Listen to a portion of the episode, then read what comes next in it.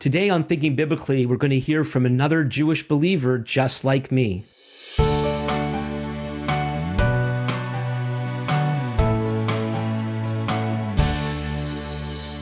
Welcome back to another episode of Thinking Biblically, a podcast dedicated to connect all of Scripture with all of life. Um, I, re- I, mentioned recently that some people might be surprised that uh, a podcast such as Thinking Biblically uh, is not simply just a Bible study or an academic uh, endeavor, uh, but one of the things I like to do is bring on people to share their faith stories, we're go- as we're going to be doing today, and that has to do with the fact that thinking biblically is is getting to know God's story. God revealed himself in the Bible through what's called narrative, which is story. And I'm considering in a couple of weeks of, of focusing on that and, and, and talking about that a little bit more. But part of understanding God's story is seeing how God brings people's story into line with his own story.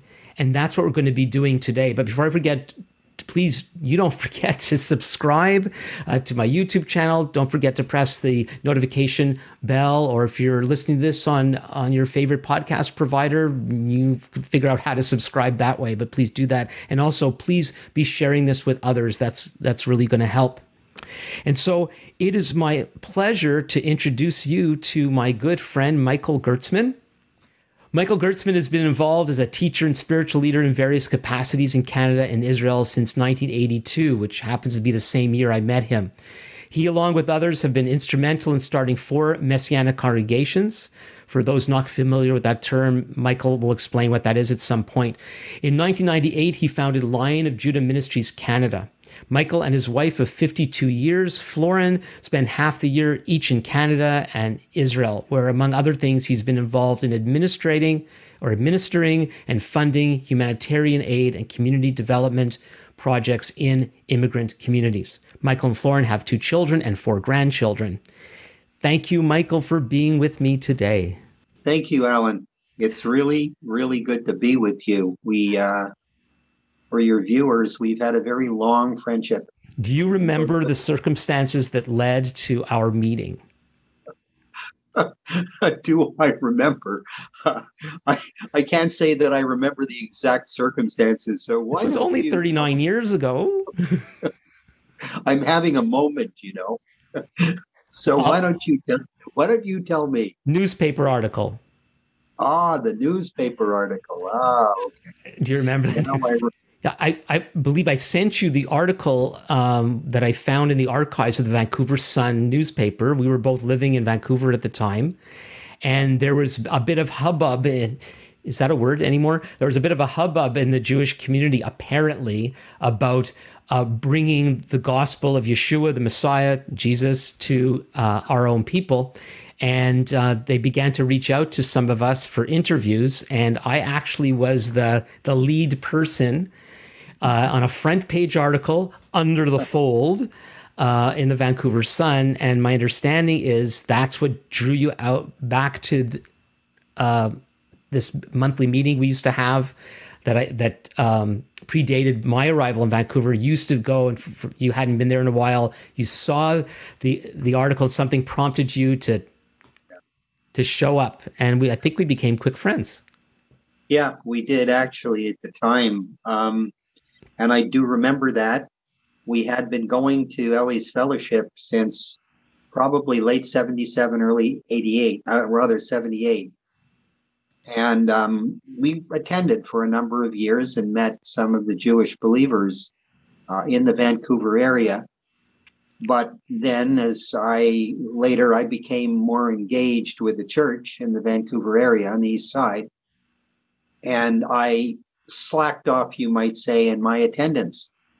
But when I saw the article, um, again, I became quite interested because we were in the news. We existed. We were, you know, people of note.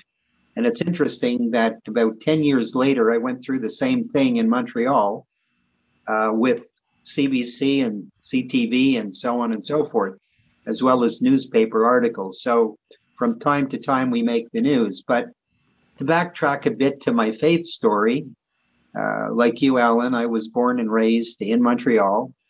Um, in terms of my Jewish education, I grew up in the synagogue, basically, and was there until probably 14 years old, maybe 15.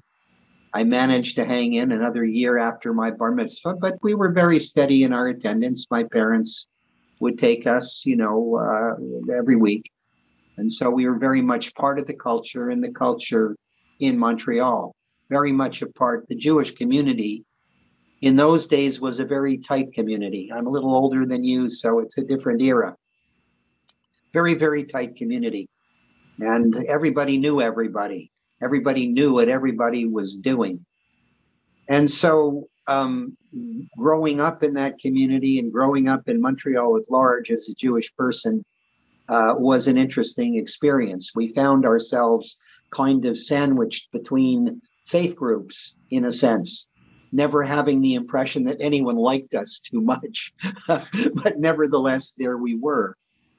And so um, I grew up in a very conventional Jewish way, let's put it that way. And I had an older brother. he was two years older than myself. And in the mid 60s, in 1966, excuse me, my brother passed away under very tragic circumstances, and it was extremely difficult for me. And I had no positive faith in God, even though I'd grown up in the synagogue. I had no, I understood Jewish history. I understood what it meant culturally to be a Jew, even religiously to be a Jew. But in terms of knowing who God was, or the fact that I could even communicate with God, was something that was not known to me. And so my brother's death sent me into a, a time of deep distress in which uh, for a while I tried to soothe my pain uh, with substances like alcohol and drugs and the like because it was the 60s. And, and how old were you at the time? Uh, at the time, I would have been in my maybe, well, when my brother passed, maybe 19, maybe 20. I'm not 100% sure. And um, I went through a very difficult period because my brother and I were extremely close. And I began to ask questions that I really never had to ask myself before, like, why did this happen? Uh, where did he go? You know, where is he now? And, you know, is there an afterlife? And the kind of questions that, you know, teenagers don't usually ask themselves if they come from the background that I came from. And so that began a search uh, for me, a very intensive search for truth. It was destructive at first. But I remember in 1969, I was uh, having um, supper with a friend of my late brother. And he had a very interesting fellow over there whom he was interviewing uh, to um, manage uh, a branch of his father's company of all places up in the Arctic. And it, what makes it really humorous is that in those days, what they would do would, they would, if you would order so much meat every month, they would supply the freezer, you see. And here was this guy going up to what was called Baffin Island then. What do they need freezers up there? Just stuff in the snow, you know. That's all you have to do and he started witnessing to me. Now, at the time, I was in my last year of university, and I was a philosophy major. Oh boy, I was a philosophy major. So I thought I was quite a clever individual. But it was interesting because this guy was telling me things I never heard of. He was talking in this language about doors opening, doors closing, and how he went up to this uh, some church up there and in the Arctic and he prayed some prayer in a language he never prayed before. And then they told him that he prayed in the perfect, he prayed in, in Inuktitut. And there was all this strange stuff that he was telling me. I mean, I'm a Jewish kid. I've never heard anything like this before. And I'm shaking my head and think, yeah, yeah, sure, sure, you know. And I, I walked away thinking he was quite naive. But he was like a train on a track, Alan. He would not stop witnessing to me. Didn't matter what I said to him. So, long story short, that was the first time that I ever heard the gospel. And in the years that followed, I finished university, and I had a very, uh, I, I had a very deep interest, you might say, just because of the time, the era in which I lived, and my involvement, especially with hallucinogenic drugs, in uh, I call it the the other side. I'd come to understand that there was more, at least through those experiences, to my existence than what I was living, so to speak, in the you know the natural realm. And uh, as a result of that, I you know first of all, in my last year of university, I more or less overdid it with the drugs, and um, you know determined I was never going to do that again. And so I began to look into Eastern mysticism. I began to look into Buddhism in particular, which I had a long-standing interest in actually and then Hinduism, and I began to practice yoga and meditation and things of this nature. And at the time, we went off to France, and I was studying medicine there for a while. That's another story, but I won't go into it. okay. But um, at the time, one of the things that really um, really bothered me was this whole question about my brother, and I wasn't getting answers. You know, I knew there was another dimension to existence. Uh, I had seen it, I had touched it, but there were questions that were unanswered. And so I began to experiment with the occult. I began to try to contact my late brother you know, for and this, of course, was not a kosher thing to do and not a healthy thing. So, were you in France at this time when this is happening, or you? Yes. Okay. Yes, I had some very strange experiences there. So we. This was not back, a con- this is not a comment on France in particular, though. This just is where it happened. Okay, just. no, it's not a comment on France. It wasn't the influence of the French, you know. It was just simply what happened. And I remained involved in that grid for a number of years. And by about 1974, it began to get very scary. You know, I had learned how to do something called astral projection where I could leave my body and travel places. And um, what began to happen would be that all of a sudden I'd be sleeping at night and it was as though that quotes astral body was being ripped out of my being, and I was flying around the room like you would blow up a balloon and let the air out. And it began to get very scary, and I began to see that there was a very dark side to these things. Plus, I was still doing drugs, and I had a few bad trips on LSD that scared the heck out of me.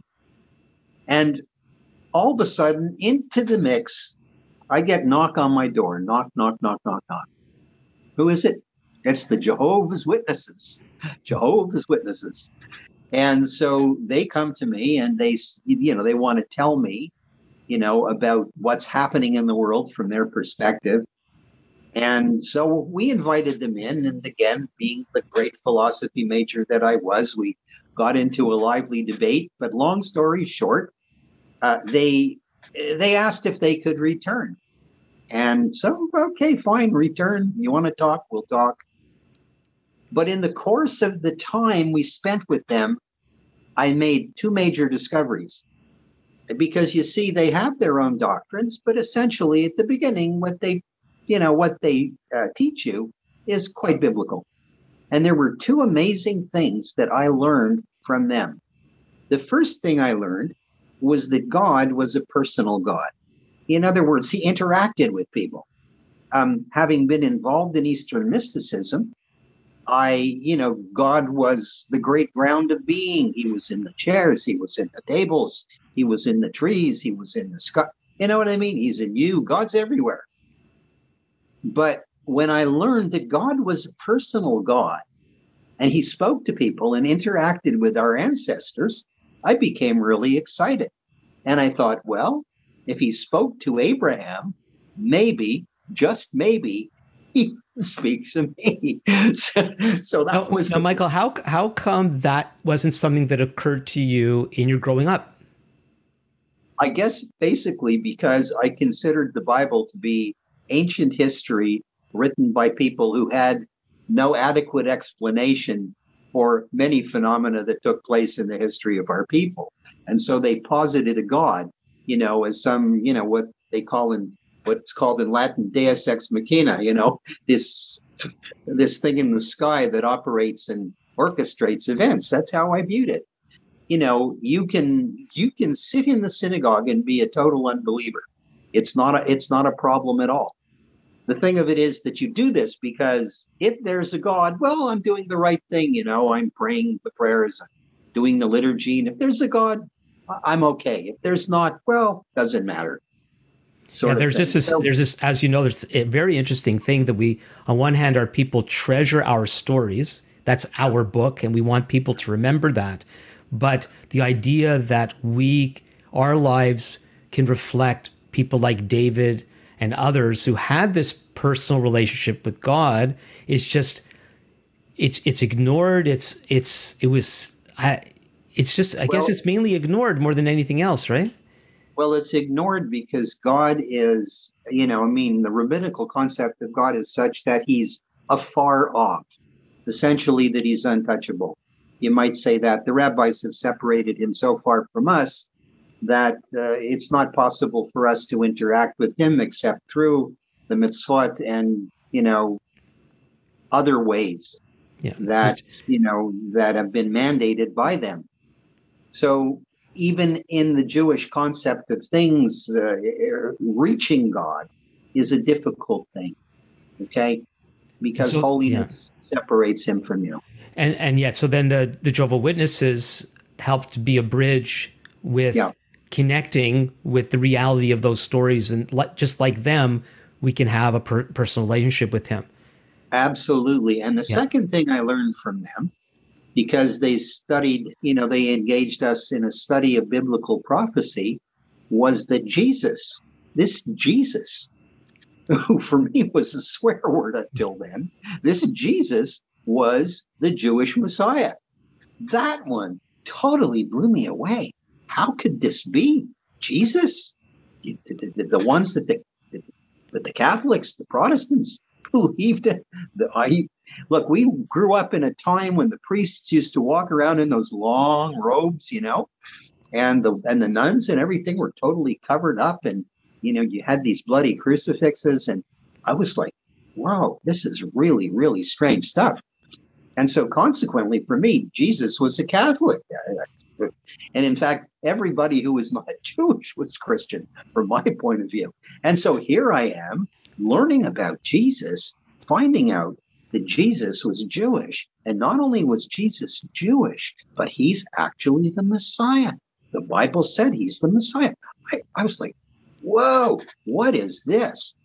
So the Jehovah's Witnesses take us up to what they called the Divine Sovereignty Assembly. And they warned us. This was 1974. They said, look, Armageddon is coming next year you have to get baptized and become a Jehovah's Witness. Now they'd invested a year and a half in us, right? So they were, so this was it, you know. Okay, we've invested a year and a half in you. In you now, you make your decision. So we made our decision, and our decision was mm, no. I don't think we're going to do this. so we decided not to do that. But long story short, um, if I tell you how I came to faith, you're not going to believe this, but this is my story. Anyway, okay, folks, that's the disclaimer. I, I this, that's everybody. No one's going to believe this. Okay, don't listen to it. I won't tell it. okay, so here we go, folks. Here we go. We leave the Jehovah's Witnesses, and we decide to take our daughter Lisa, who is in her 40s now, uh, was a baby in diapers. And we decided we wanted to go away for a holiday. And where were we going to go? We were going to go to um, an ashram, you know, where uh, we would do yoga and, um, you know, do meditations and whatnot. This was going to be our vacation.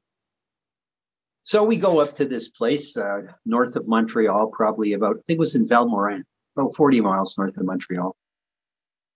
And we do this whole thing and we're getting up in the morning at 4.30, 5 o'clock to do the meditations and the exercises, and then have a nutritious meal of alfalfa sprouts or some other horrible thing. And uh, nevertheless, what happens is one day, there was this big exercise hall where we would all be first thing in the morning. And one day, uh, everyone was gone from the exercise hall. And at the far end of the hall, because it was a big one, there was this big guy, you know, African American guy. And he was sweeping up at the far end of the room. And so, um, you know, I went over to him and I said, you know, what are you doing? Oh, he says, I'm doing karma yoga. Oh, okay. That's why you're sweeping up, you know, good karma, sweeping up at the yoga ashram. you know, you're going to gain points with the deities. But he says to me, he says, I want to show you something. So he, he, he takes me into his room. He has this little cubicle off the exercise hall. And I mean little, like it was about the size of a twin bed, not much bigger than that. He takes me into the, into his room and he shows me this poster on the wall. I'm looking at this poster on the wall, and I guess because I've studied with the JWs, I see that it's Jesus coming through the clouds of heaven with all the saints, right? And it's from the viewpoint of somebody standing on the earth and looking up. I look at that painting or that poster. I look at that poster, and it's like a bomb went off inside me. I said, He's the one. He's the one. He's the one I've been looking for. I was like blown away. I go out into the exercise hall.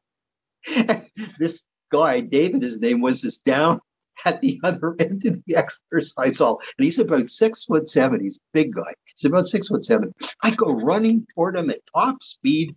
I jump and I grab him by the neck.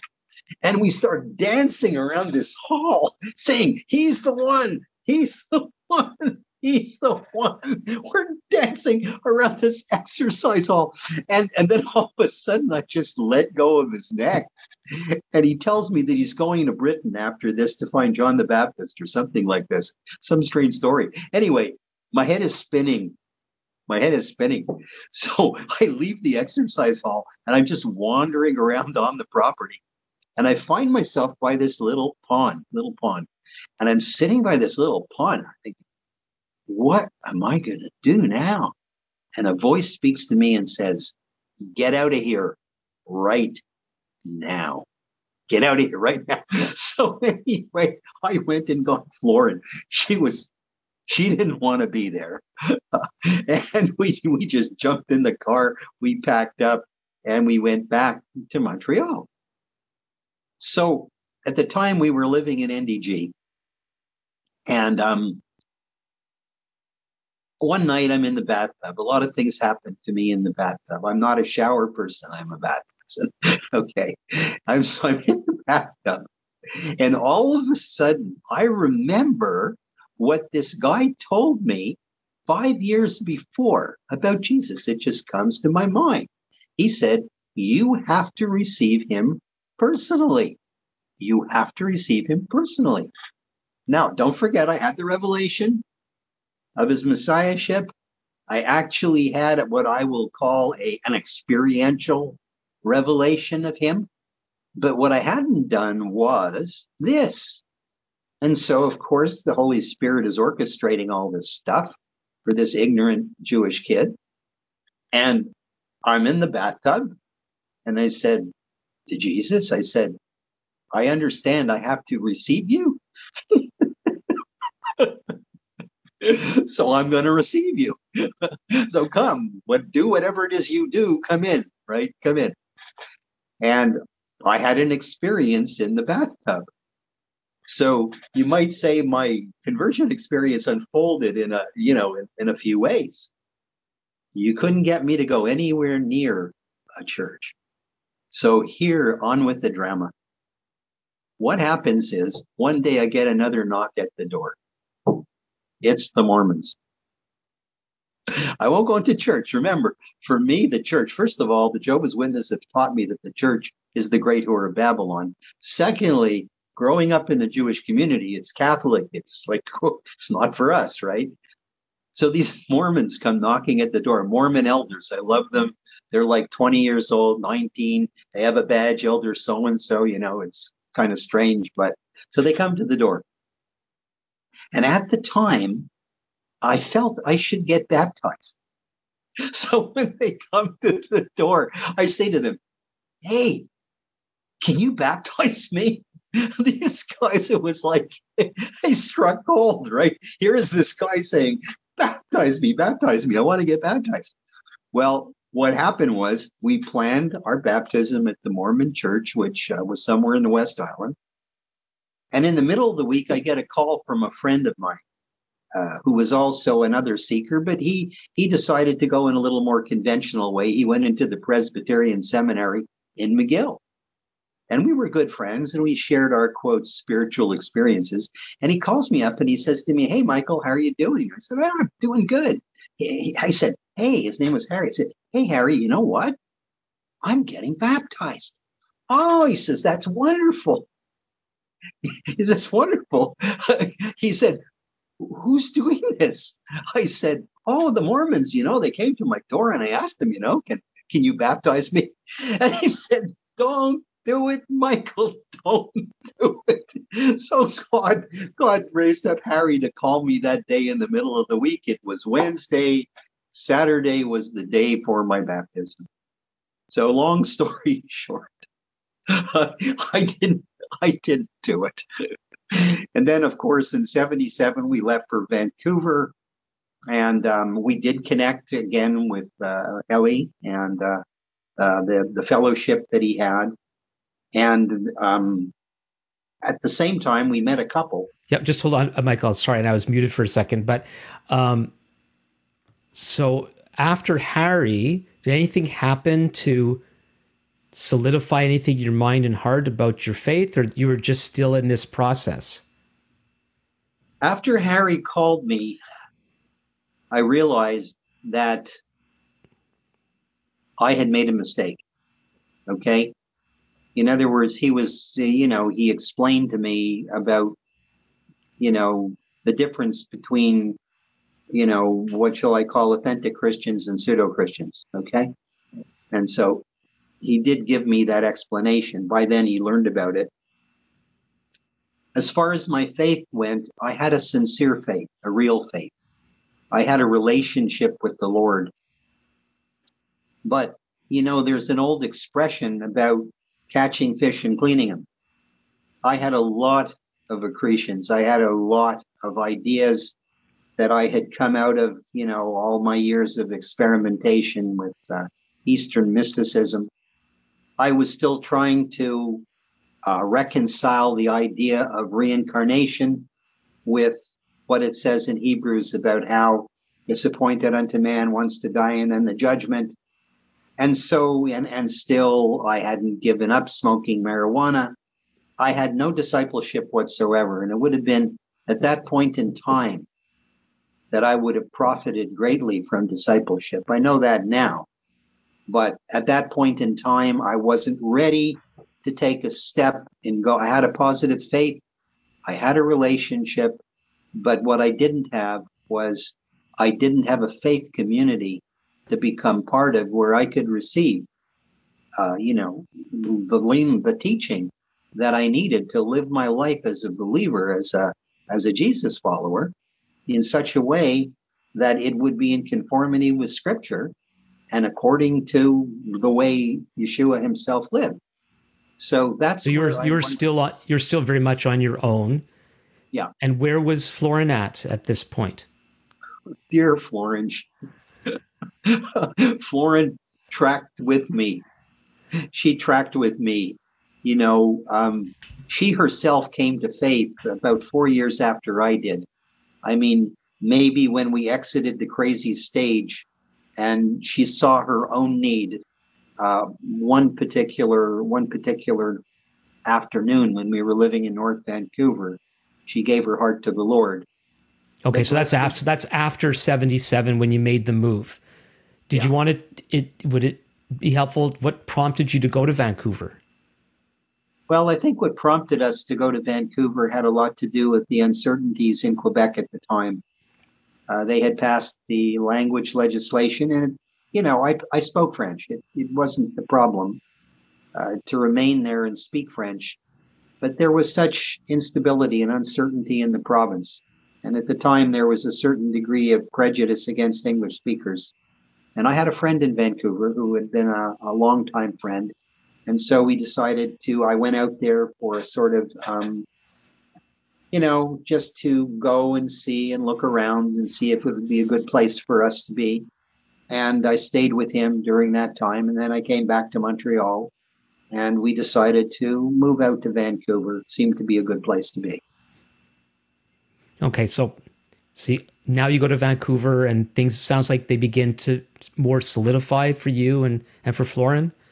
Yeah. What happens is we go to Vancouver and at the time, I'm working in the pharmaceutical industry as uh, what's called a, as a representative. I was visiting hospitals, I was visiting physicians and whatnot, working for a specific um, pharmaceutical company and uh, promoting their products. I wasn't selling them per se, but promoting them. And one day, I, there was a medical building, and it was on, um, I think it was off Granville Street, no, it was no, it wasn't on. It was Granville. It was near the corner of Granville. And I go around the corner one day, and there's this antique furniture place. Now, I'd been in the furniture business in Montreal. I had a very good job there.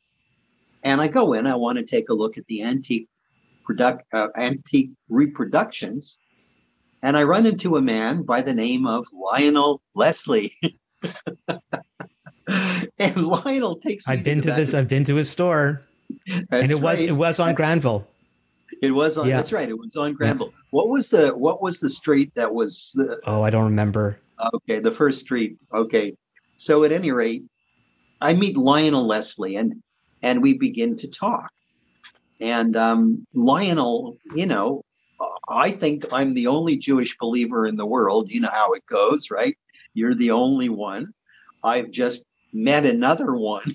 I'm totally blown. Oh, there's two of us in the world, you know, amazing. And he takes me in the back and he shows me his Bible bookstore. And um, I got my first Bible from uh, Lionel. I still have it. It's in my bookshelf in Israel. And um, it's Lionel that invited me to the meetings on Osler Street, where Ellie was. And so that's how we connected with Ellie.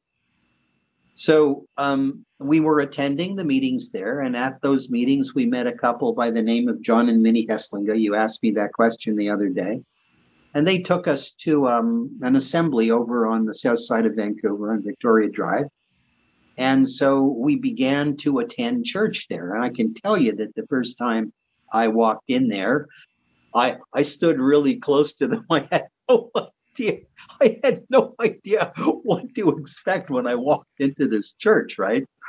And so uh, we went in there. Uh, it was different, to say the least. Again, understand, I'm a Jewish kid. I mean, I haven't seen this. And the strangest thing was some of the meetings that I went to because I play the guitar like you do. And uh, John and Minnie had this meeting on Saturday nights down in Surrey. And they conscripted me to play the guitar because the you know this woman and these two women that I was playing with, they weren't very good musicians. So I could play the guitar. And I was standing up there as they would do their worship service and whatnot. And I was watching all these people. And I was seeing stuff, you know, who says praise the Lord, hallelujah, you know, all that stuff. I was like, what is this, right? And I'm really happy that I'm standing up there on that platform, separated from all the stuff that's going on down there in what looks like an audience, but there's great participation, right? All kinds of things. People are getting up and saying, Thus says the Lord. What, what's this? What's this? And so I'm being sort of baptized into something I've never seen. I'm just totally blown away by it. But after a while, I got used to it, I guess, and and I was very, you know, I was obedient to do my part as a guitarist. Well, and I learned a lot of music and whatnot. So we continued to go to. We split our time between um, this Fraser View Assembly on the south side of Vancouver, and we would attend Ellie's. you know, uh, from time to time as we would continue with our, you know, our fellowship. Yeah, and to and to clarify, that would be a group that we would be part of when Robin and I would move to Vancouver in uh, the early 80s, and it was a a, uh, a gathering of Jewish believers. Yeah, is what it, what it was, and and uh, you know there are a lot of Jewish style gatherings that don't have a lot of Jewish people, but but these there were a lot of us Jewish believers attending these meetings. And we're, maybe we're jumping ahead a little bit. I just want to clarify what going to Ellie's meant. yeah, right. Ellie's wasn't a bar or something like that. you know, one thing though, might be a good time to ask you, like, uh, so a lot of your story, this is the first time I've heard it, but it kind of fits with with knowing you as I do. You're somebody that things have happened to. You know, and you're talking yes. the, the, knocks on the door. I know other stories about being in the bathtub and God uh, speaking to you, and and this sort of thing, and other very unusual, uh, sometimes very delightful things have happened to you. But could you speak into for a moment what this has all meant to you personally? At some point, something happens in your heart, and not just in your in your head about figuring things out what has was there a first of all was there a moment where it was it was more than just a decision. It was something that was truly real to you and made a difference to you as a human being? You know what? There's a line. I think as we get to know the lord both through scripture and through our personal experience in prayer and our fellowship with other people. It reinforces a number of things, which is the sense of the reality of God and the sense of He's not just God out there, but He knows me. He knows my name. He knows everything about me. Uh, he has an interest in me. He cares for me. He wants to help me. And so I become challenged increasingly to trust him, to believe him for things that I never had to believe for before because all of a sudden in the process, especially when I was living in Vancouver, I find myself, Florin and I find ourselves going through some very difficult times financially, which is something we never experienced in our lifetimes. And as we do, we're forced to throw ourselves on the Lord to sustain us. And he begins to do some extraordinary miracles for us. Um, miracles of provision. I, am going to tell you one story which I love. Because I have I have a I have a favorite Michael Gertzman provision story. I wonder if it's the same one. Well, you tell me. Give me an, an indication. Is uh, it the, the, the loan? About what? The loan. Oh, the loan. Oh, that's that's another one. This one I love because it involves my son. We were going through a very, very difficult time financially to the point where Alan, we didn't have, we couldn't afford to buy food for the children. And so Florin bought these soya beans and she mashed them up. And every night, and she put water in it because we didn't even have milk. And every night she'd make these soya burgers. But one night, my son David, who was three years old at the time, looks at the soya burgers and he says this. He says, we said, he said, David, he says, I'm not eating this. We said, David, why aren't you eating this? And he says, because he says, tomorrow I'm having hamburgers. tomorrow you're having hamburgers. How are you going to have hamburgers? Anyway, okay, David, don't eat it. I don't blame you. This doesn't taste very good. We've done the best we can to prepare it, right? And so that night, of course, after the kids go to bed, I'm in the kitchen. I'm in the kitchen and I'm opening the cupboards, the kitchen cupboards. And Alan, there's nothing in them. It's like as bare as Mother Hubbard's cupboard, right? And then all of a sudden, in my mind's eye, I see the shelves packed with food and so much food, I have to put it on the counter. I just laughed to myself, kind of like I suppose Sarah laughed when she told she would when she was told she'd have a son, right? I just laughed, right? And the next day, sure enough, it happened. A woman shows up at the door who we knew from North Vancouver because we were living down in Delta at the time. And she starts unpacking her car. And she brings in carton after carton of food. And we fill the cupboards and it's on the counter. And it was exactly what David had prophesied at three years old and what I had seen laughingly in my spirit. So we had incredible miracles of provision. And at the time, another thing that happened was we'd owned this store in uh, Tsawwassen and it didn't work out very well.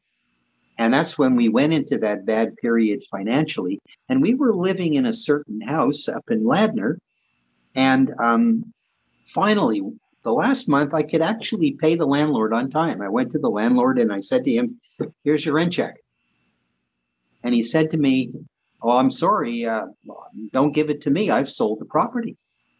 So I said, Well, who did you sell it to? I'll, I'll, I'll get the money to him. So he told me about um, some lawyer, Ladner there, I guess, who had done the transaction.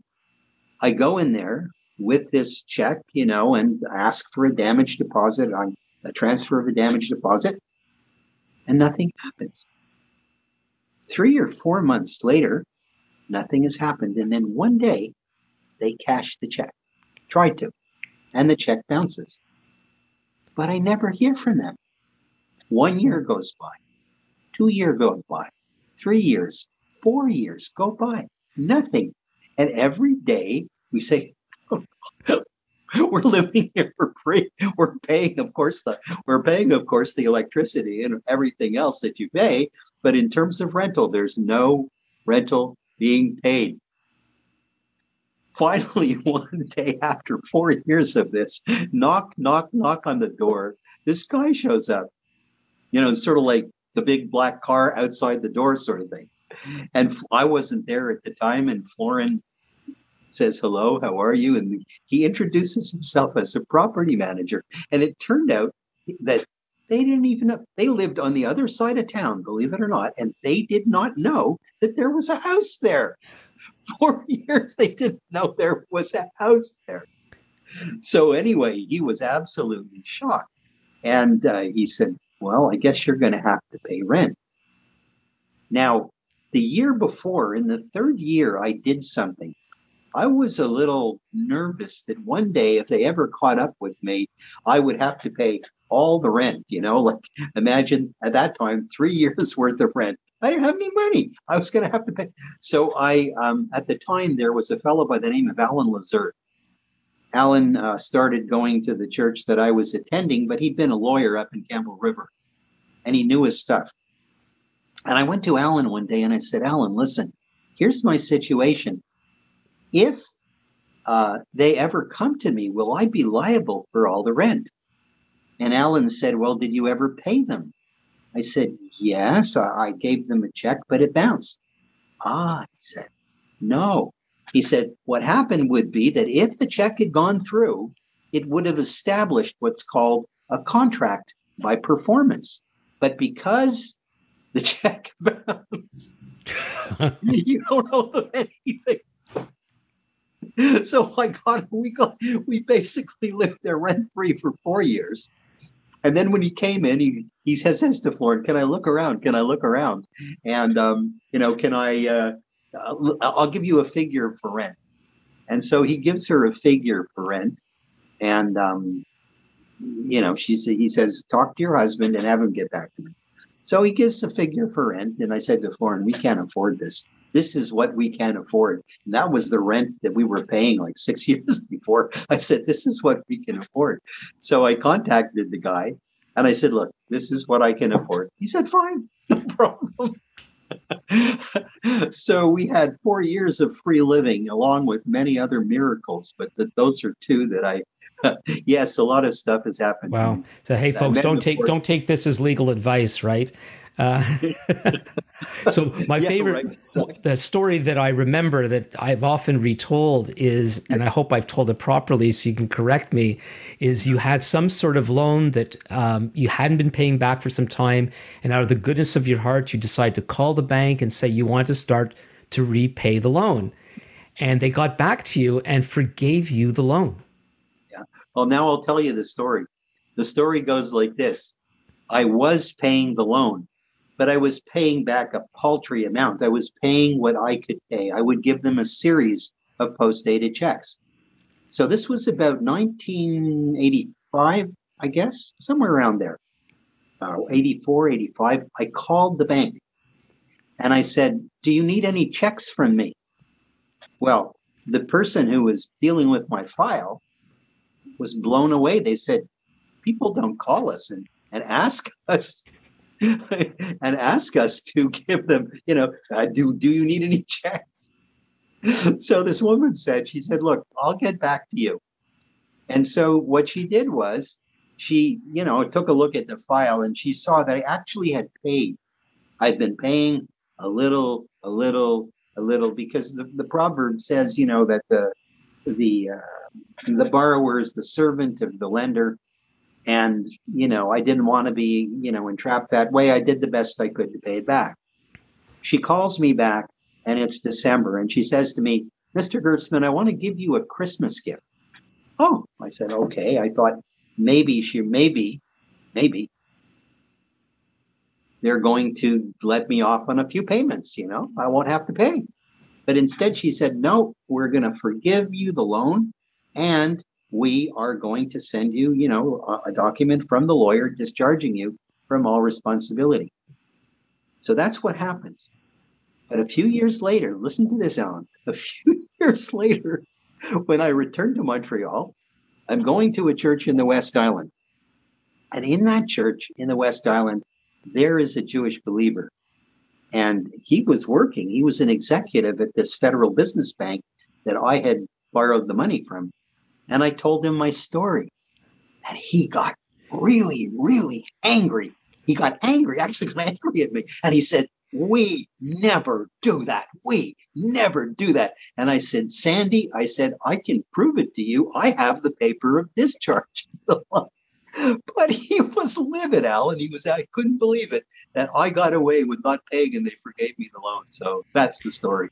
You know, I th- both of us have experienced, you know, having become believers. Yeah. We really been drawn into. It's actually the world the way it really is, but it's another world where we were brought up to believe certain things don't happen. But That's when you know the God of creation, who is our heavenly Father, it's just there's no telling what he might do, and anything becomes possible. And Absolutely. so you um, so you like I did, we grew up in in in the Jewish community, both in Montreal, different different circumstances, different neighborhoods. Your upbringing was more religious than mine, though I had some religious influence in my life.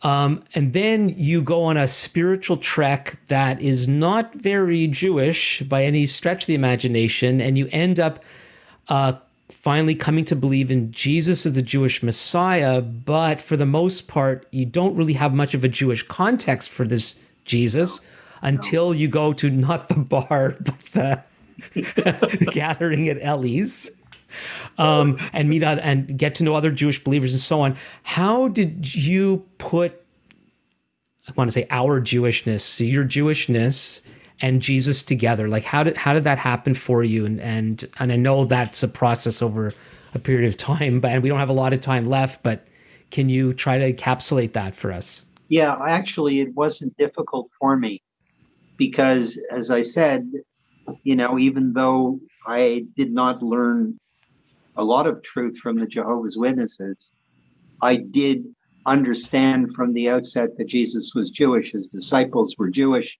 that basically the people that they called the early Kehillah, the early church, were all Jews. So essentially, I was returning. I always had that sense that I was returning to the roots of this faith that was really quite Jewish to begin with. That Jesus was not a Catholic, that the disciples were not Catholics, that Jesus was a Jew. And uh, that was something I carried with me. And I think in my own heart, what drew me to uh, the Messianic work was so, I, I felt there was a hole inside me. You understand what I mean? I was brought up in a certain way. Um, I identified as a Jew. Even if I went to the church, I identified as a Jew. That's I was born and raised and bred that. I mean, that's who I was. Didn't you And have a so- time where you decided you were going to wear your kippah to church? Am I making that up? No, no. No, maybe it's somebody else. might- I might have. I might have at some point in time, but it was a fruitless endeavor. they probably, if I wore a red one, they would have thought I was a bishop or something. like do you re- do you remember what spur the what happened to spur us on to investigate? Oh, yes, I do. I told someone the story recently. Oh, that, it's, we were- it it's plays like a movie in my mind. We were talking about, you know, planting congregations, which is something I've done. Well, first of all, let's, And, uh, so the, uh, many of the Jewish believers in Vancouver at the time were very antsy about the idea of a a messianic congregation, so that a Jewish-oriented fellowship that of believers in in Yeshua Jesus, but there was like this feeling of hesitate, great hesitation of doing such a thing. We were meeting kind of on the side, like uh, every um, once a month on Saturdays, right? But the thought of actually having our own fellowship, um, and that would be our faith community, there were these feelings. And so we began talking about it, and then somebody came to town. yes, somebody came to town who shall remain nameless. Yeah, it's not that important. you know, and we had been we had been discussing. All of us had been. The, the, yeah, and the out of towner came to. We were doing a Bible study um, on uh, maybe it was Friday nights or something. Um, I'm pretty sure because I, my, I remember Robin gave him chicken soup and matzo balls, and he he sh- he shouted to, to the kitchen. He said, "Is my grandmother in the kitchen?" So it, it must have been a Friday evening. Yes, it was for sure. Yeah, yeah, yeah. And We then gather at your place. yeah, and then you came over and I gave you a cup of tea. And after he left, we Oh, okay, so uh, I'll, I'll just finish it up then. Yeah, go ahead. So Ira, because I knew why he was in town. You didn't yet. And so you're I sitting on the couch and he's there and you have your cup of tea and you turn to him very politely and, say, and said, What brings you to Vancouver? And he said, I'm here to explore the possibility of starting a messianic congregation. As you're beginning to sip your tea, it got, you kind of went, what? and th- that's when you and I said to each other, we got to deal with this question because somebody, a stranger, is going to come in from the outside. We know all these people already. We already have these Jewish believers. We need to know what what we want. Yeah. And then You things what, Alan? happen I from there. I was talking. It's interesting. I was talking about planting congregations, and I used this particular story because I believe that you know um, when you bring in someone who hasn't grown up in the house, so to speak, to begin a work, uh, it doesn't work because you know if when when you spend time with people and you absorb, you know, you dialogue and absorb one another's thoughts and ideas and come to some, uh, you know, consensus, as it were, about what it is you want to do, and you share similar ideas, and then somebody comes from outside who comes from a totally different grid, but they're gonna they're gonna do this. This is why, for example, a lot of times, like I work with transitions in churches a lot of times, and what happens is, uh, you know, in certain denominations, uh, when the pastor leaves, along goes everyone who assisted him. They all disappear. And then they bring in a new cast of characters, and a lot of times never works out. Because when somebody's mentored in the house, when we share similar ideas, I mean, we were, you know, we were young and we were, you know, sort of uh, banging off each other in a way, our ideas, but we had come to consensus and we would we were able to work together because we were able to work together because we built a relationship of trust we understood each other's thinking. Okay, we weren't 100% uh, in complete agreement. I remember certain people who weren't. A, a I was getting a little memory, worried that you were going memory, to Alan, a, a, blessed memory. I was I was I was I was worried that you were going to make it sound like it was and from there on it was just smooth sailing. No, no, no, no, no, no, no. No, no, no, no, no. No, no, no, no. We're we're laughing now, folks. Oh my goodness. That was an incredible startup, Alan. I tell you, it was the hardest I've ever done in my life. You know, uh, so. But you per, you persevered. You actually you disappeared. Makes the story short. You disappeared for about a year after the early stage. Then we left town. Then you came back, and then yeah. things in your own ministry and, and messianic ministry really began to uh, solidify. Yeah, that's right. Very much so. And then we followed you to Montreal. And that's a whole other story. That's a whole other interesting story. a whole other story, and we haven't got time to tell it today. Yeah. Anyway, you and I have had some really precious times together, but uh, and some of it very, very close, most of it not close. But then again, talking about solidifying what you had your period uh, with the fellowship in um, the congregation in Vancouver, then what eventually a few years into your time back in Montreal, again, things solidified for it. And would would you say that became the foundation of everything you would end up doing later absolutely. on, even up till absolutely. today? Yeah, absolutely. In other words, uh, the first one was the proving ground for it. And even though it wasn't, let's just say, perfect in every way, it certainly was solid enough by the time you and I both left for the work to carry on. I was just in touch with Daniel Nessum just not too long ago. And, you know, you're looking at something that's running 35 years, you know, and uh, Ellie, who was a bit of a skeptic, I remember, or maybe because of the relationship with the ministry that he was serving, uh, he came in and, you know, faithfully took the work on. So whatever foundation we built, we were, you know, we were those who built the foundation. And whatever foundation we built was solid enough for them to build on so that to this day, the work continues.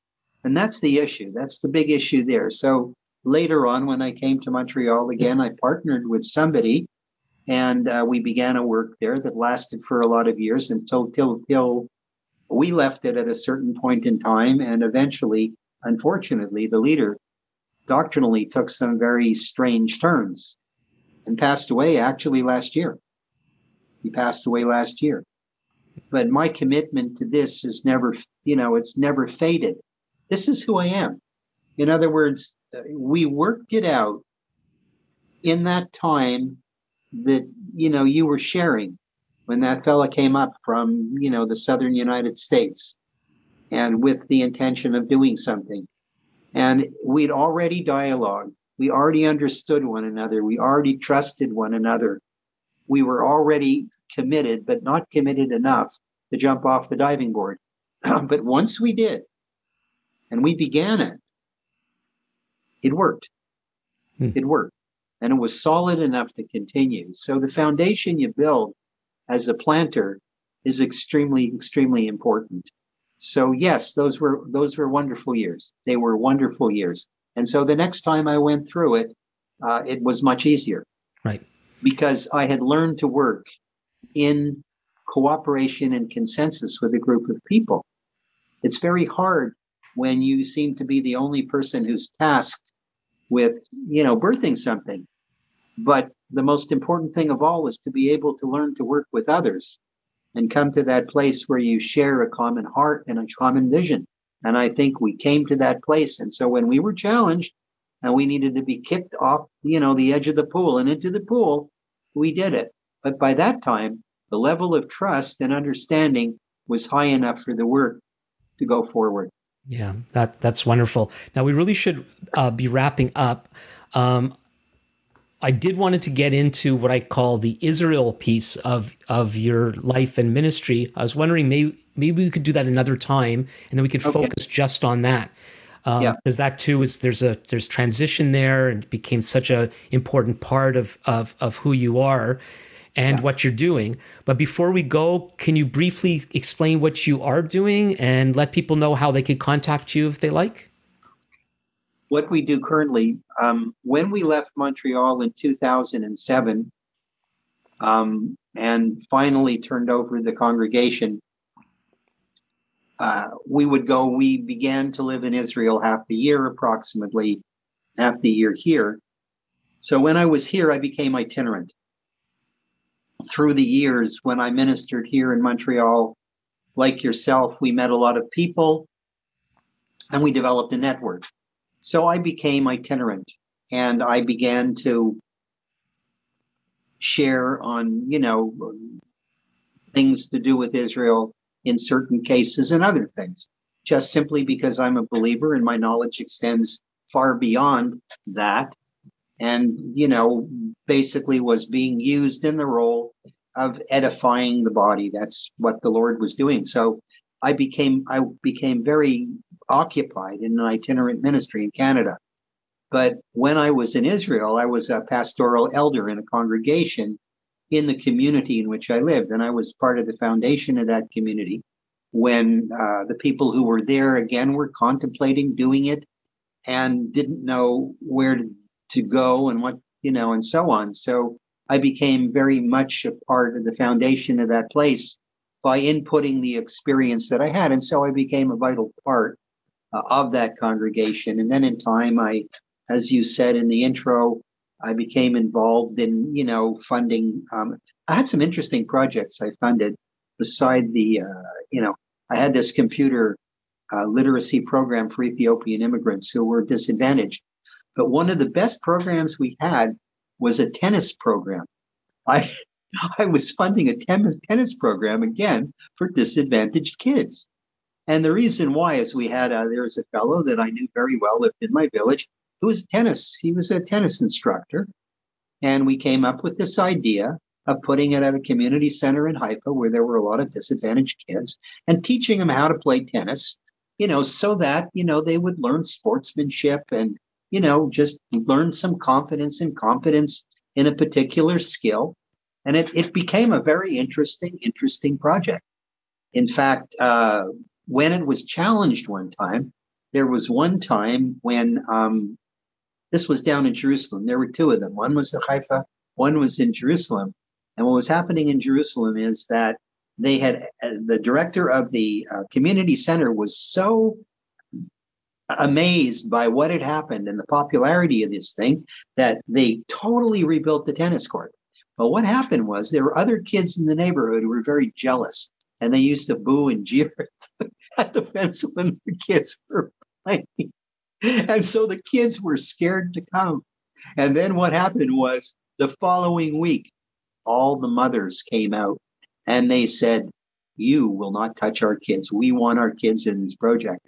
And so the project became a municipal project, like the computer program became a municipal project. They took it over. So we initiated and it got taken over. And there's another number of other things that I fund as well in the land. I don't have time to discuss them now, but one of them is really interesting. It's called the Beautiful Land Initiative. And essentially it's picking up garbage Oh, Israelis, you wouldn't believe what they do with garbage. It goes everywhere. The beaches on the Kinneret, on the Sea of Galilee, you call it, are a mess.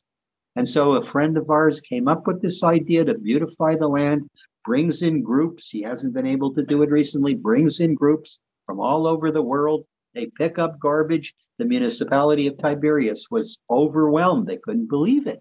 They couldn't believe it. Their own workers weren't doing it. And all of a sudden, these foreigners are coming in from all over the Christians from all over the world to pick up garbage and clean up the land. So it's begun. Uh, the idea was to change the culture in the land. And so pretty soon, Orthodox Orthodox Jewish kids were coming from yeshivot. They were coming to pick up garbage. This thing has spread like it's spread like wildfire. So it's you know those are some of the things. Now recently, I've become connected in the past year with a congregation in Nahariya where I now live where again I'm helping out with a fellow from Chosen People Ministries. And it's the congregation that Ellie's brother founded, you know, or Hagalil. What goes around comes around. That's right. so we're very much engaged there. Yeah, well, looking... it's it does sound like you know you've been involved in so many things and you have so many more stories to tell. So it would be wonderful oh, yes. to have you back. Why don't you uh, share your email address if people want to contact you? I will do that. Uh, if you want to contact me uh, my email address is l j as in john u as in under d as in daniel h as in harry at hotmail.ca not .com .ca hotmail.ca ljudh at hotmail.ca. Yeah, and I'll I'll put that in the description as well, um, as well as information how you could contact me if you have any questions. You can send them to comments at thinkingbiblically.org. You could leave comments in uh, the comment section as well. Well, Michael, it has been a pleasure. As I said, I'd never heard most of your story before, so this has been a delight. It's just been a delight uh, to to be with you and to hear your adventures and looking forward to sharing much more with our people if, you, if you'd be willing to do it. Well, it's my pleasure, and it's a pleasure to it's a pleasure to see you again, Alan, and to remember that we have a history, and it's been a very interesting history at that. And yet, we're we both survived our histories and have landed successfully on the other side uh, I don't think. Do you think we're done? I don't think we're done. I say There's more done. adventures to, have to happen, and done. I agree. There's yeah, more adventures. Yeah, and we had an interesting still... WhatsApp interchange yesterday, so we're uh, even between the 2 of us. Alan, the point is, we're still standing. We're still God, standing. God has been so good to us and to our families, and we've both been through so many. Uh, various kinds of challenges, and you were sharing some of them. And you know, and I know some of you know you know some of the other stories and God has been so good to to us. He's been so good to you guys and and um, so thankful. Yeah. And so again thanks for doing this with me and looking forward to the next time. Okay you'll let me know when you want it done. Great God well, bless. again, please, if you have any questions for Michael, you could email him at his email address that he gave you, and I will have in the description. Again, please don't forget to subscribe, and you can email me at comments at thinkingbiblically.org. And so until next time, this is Alan Gilman with Thinking Biblically.